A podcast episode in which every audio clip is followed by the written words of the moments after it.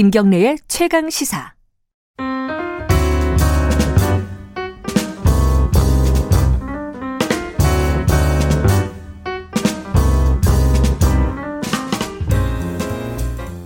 더 나은 미래를 위해 오늘의 정책을 고민하는 시간입니다. 김기식의 정책 이야기 식스센스 김기식 더미래연구소장님 나와 계십니다. 안녕하세요. 예, 안녕하세요. 근데 김 기자도 내일 이제 종방한다면서요? 뭐 종방까지는. 아니, 아니가 이제 앞에 윤태곤 어, 실장도 그만한데 이 저도 이제 아 무슨 말씀? 이 출연 이 진행자보다 오래 하는 출연자 되면 안 되는데 무슨 말씀이세요? 계속 이 정책 이야기를 이렇게 주기적으로 계속 얘기하는 게 쉽지가 않아요. 네. 이게 뭐 저희 프로그램이 의지를 가지고 진행하는 코너기 때문에. 네, 청취율이 낮을 수밖에 없는 정책 이야기 이렇게 오래 끌고 온 거는 다 우리 그이 최강 시사 김경래 네. 기자의 힘과 우리 PD들의 힘이라고 생각합니다. 아이고 감사합니다. 그래서 오늘도 어, 정책 이야기로 가보겠습니다. 근데 그 얘기 하기 전에 어, 이건 좀 의견이 궁금하더라고요. 저는 지금 해저터널 얘기 나왔어요. 네, 네. 네. 부산하고 이제 일본하고 있는다는 건데 네, 네. 물론 검토를 해보자는 차원이다라고 네, 네, 네. 하는데 이게 예전에 뭐 김대중 대통령, 노무현 대통령도 얘기한 거 네, 아니냐 네. 이런 얘기도 있고 현실성 없다. 뭐 그리고 네, 일본한테 네, 네. 이익만 준다. 뭐 어떻게 보세요 이거? 저는 김종인 위원장에 대한 정책 평가는 다를 수 있지만 경제 문제에 있어서 전문가 이런 건 분명하거든요. 그렇죠. 음. 근데 그런 분이 하신 말씀이라고 하기에는 이 경제적 타당성에 대한 검토도 없이 정말 마음이 급하시긴 했나 보다. 부산 아, 선거? 부산 선거가 급하긴 했나 예. 보다. 이 부산 민심이 흔들리는가 보다. 막 네. 이게 좀 막 던진 생다 이런 생각이 좀 들고요. 예. 뭐 김대중 대통령이나 노무현 대통령도 검토했다 이런 얘기하면서 뭐가 문제냐 이렇게 얘기를 하는데요. 네. 아 이거는 그 예를 들면 이런 겁니다. 해저 터, 터널이 해저 터널 뚫는다는 건 사람과 물류가 왔다 갔다 하는 거잖아요. 제가 길게 얘기할 건 아니어서 그냥 사람만 놓고 생각하면 2013년까지는 한국 사람이 일본에 관광 가는 것보다 일본 사람이 한국에 오는 관광객이 더 훨씬 많았습니다. 예. 근데 2013년을 기준으로는 한국 사람이 일본에 훨씬 더 많이 가기 시작하기 시작해가지고요. 2018년도쯤 가면 한- 일본에서 한국으로 넘어오는 사람이 관광 오는 사람이 297만 한 300만이 채 안 되는데 한국인이 일본에 관광 가는 숫자는 750만이 넘어서 두배 넘었어요. 두배 반이 넘습니다. 오. 더군다나 2015년 제가 기억하는 통계로는 2015년부터 2018년 사이에 한국 사람이 일본 가서 쓴 돈은 18조고요. 예. 일본 사람이 한국 가서 쓴 돈은 6조입니다.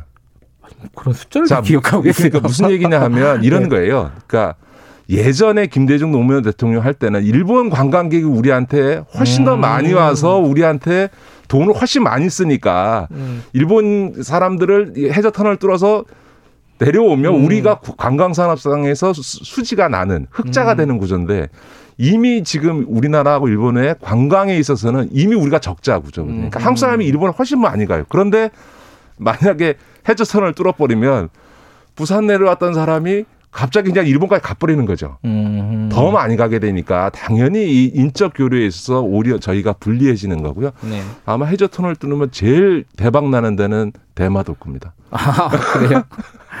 많이 가죠. 그죠? 네, 음. 아마 대마도 가서 점심 먹고 시모노세키 가서 저녁 먹고 음. 돌아오겠죠. 우동 먹으러 점심 가는 게 현실이 네. 되는 건가요? 어쨌든 지금 말씀하신 건 보면은 어 다른 거 뭐 친일이니 뭐니 이런 거 다 떠나서 네, 예. 경제성? 경제적으로 어, 말이 안 되는 얘기를 경제? 전문가가인 김정인 위원장이 더 하셔서 제가 아 마음이 급해서 진짜 막 던지시렸구나 이런 생각인 거죠. 음, 알겠습니다. 이건 뭐 차차 뭐 선거 과정에서 저쪽 그 국민의힘 쪽 얘기도 들어보고 예, 들어보도록 하겠습니다. 자 재난지원금 얘기 본격적으로 해보죠. 네. 지금 이낙연 대표가 선별 보편 동시 진행 뭐 이런 취지의 네, 네, 네. 어, 연설이 있었고 홍남기 부총리는 받아들이기 어렵다. 어, 굉장히 직접적이에요 사실. 네, 네.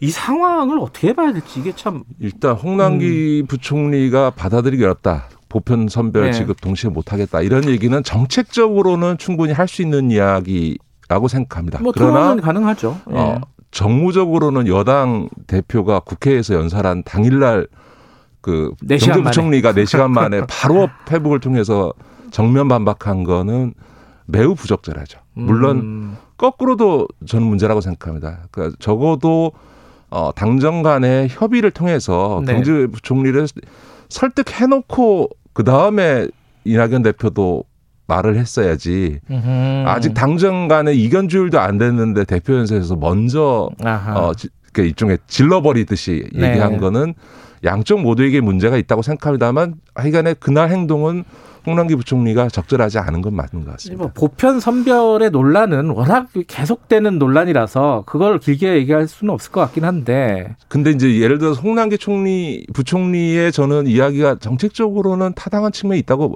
음. 보는 이유는요. 아 그래요. 보편과 선별을 동시에 하겠다라고 하면 이미 대통령이나 저- 당도 그러고 있지 않습니까?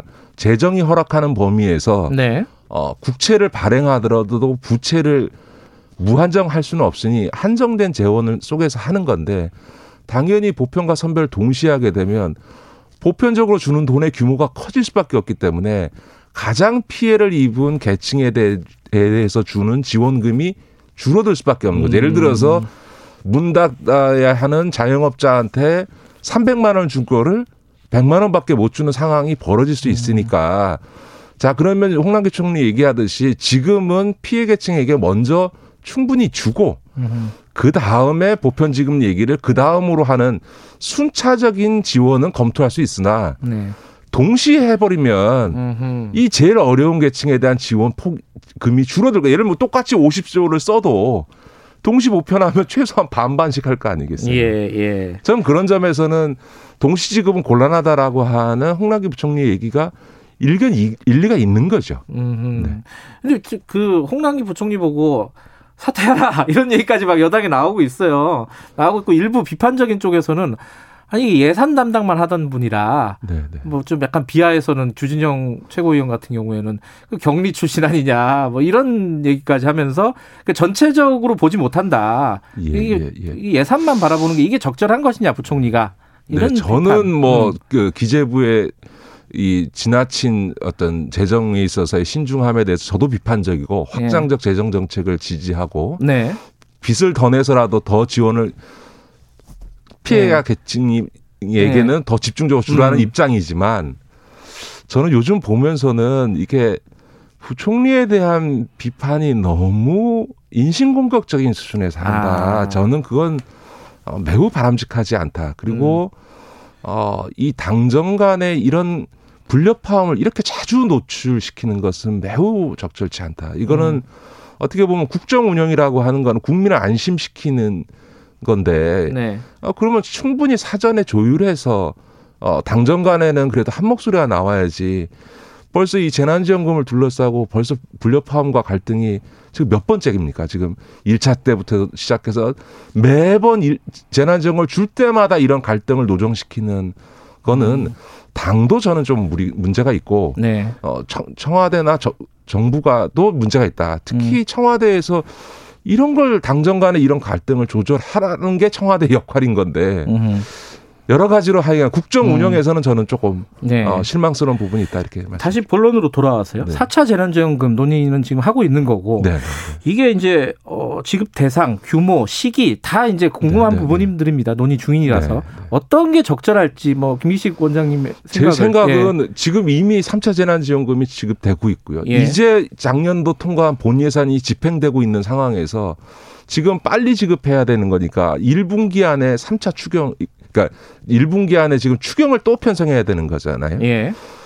본 예산 통과한 지 지금 한 달도 안 돼서 지금 추경 논의를 예. 하게 생겨버린 건데 그렇게 추경을 실제로 지금 기대하는 만큼 할려면 한다 하더라도 1차 추경 올해 1차 추경이 네.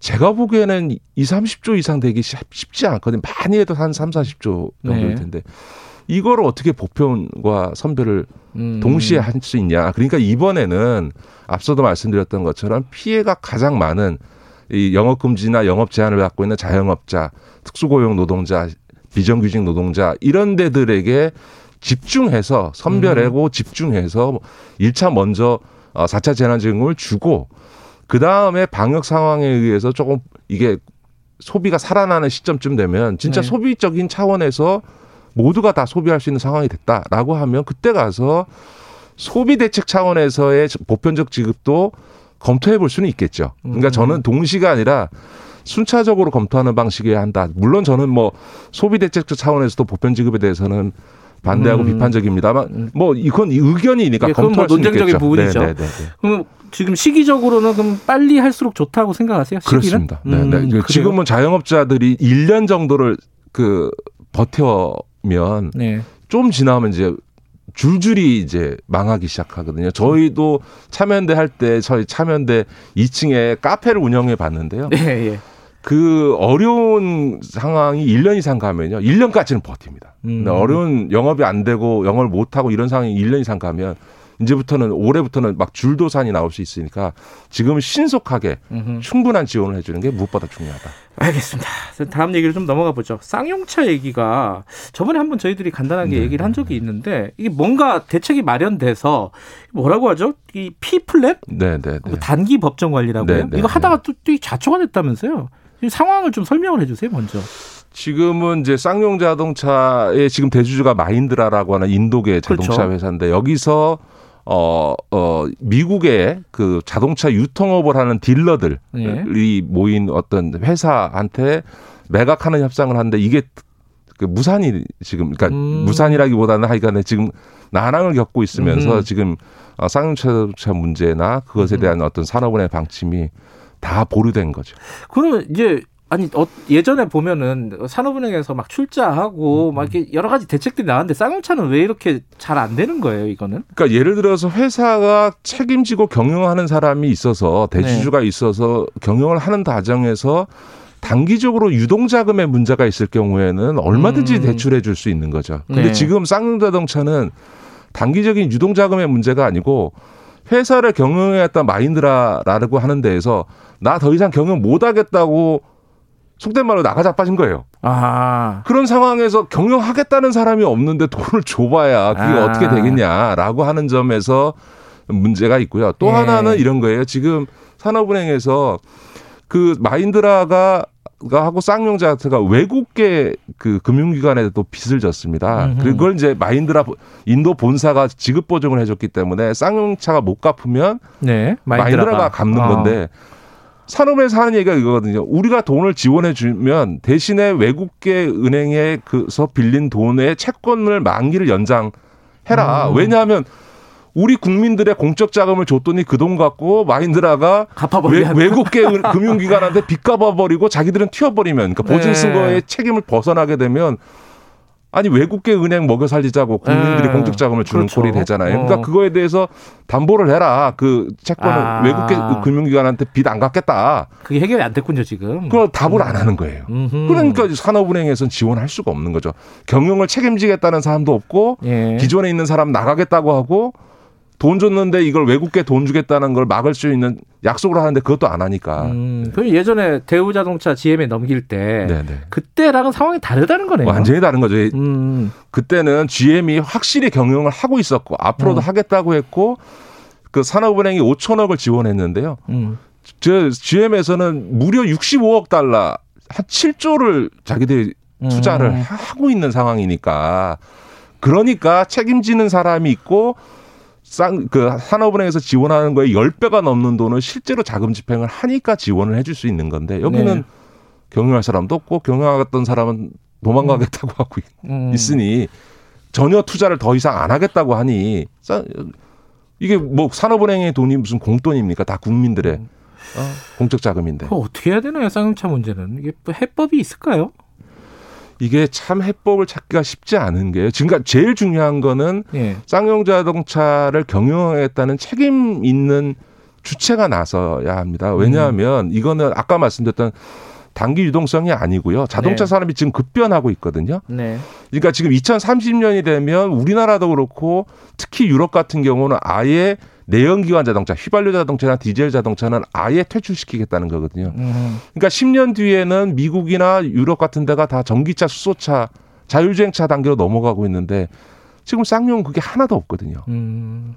그러니까 그러면 계속 투자를 해서 쌍용 자동차도 전기차, 수소차, 자율주행차로 갈 수 있게 만드는 경영 주체가 나오지 않는 한, 이제 산업은행이 500억 아니라 5천억을 집어넣는다고 하더라도 그 경영 주체가 없으면 쌍용 자동차는 못 사는 거죠. 그러니까 지금은 산업은행을 닥달할 일이 아니고 음. 쌍용 자동차를 경영하겠다는 책임 있는 주체가 나와야 되는 거죠. 그런데 지금 마인드라는 없고 미국의 그 딜러들끼리 만든 네. 유통회사도 지금 못 하겠다고 음. 추국을 해버렸잖아요. 네.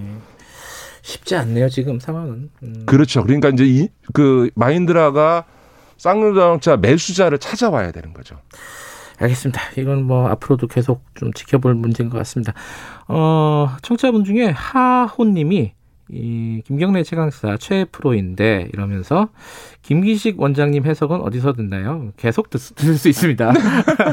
김기식의 식스센스는 계속됩니다. 걱정하지 마시기 바라겠습니다. 오늘 말씀 감사합니다. 네, 고맙습니다. 김기식 더 미래연구소 소장이었습니다. 김경래 최강 시사 듣고 계시고요. 지금 시각은 7시 아니다. 8시 46분 향해 가고 있습니다.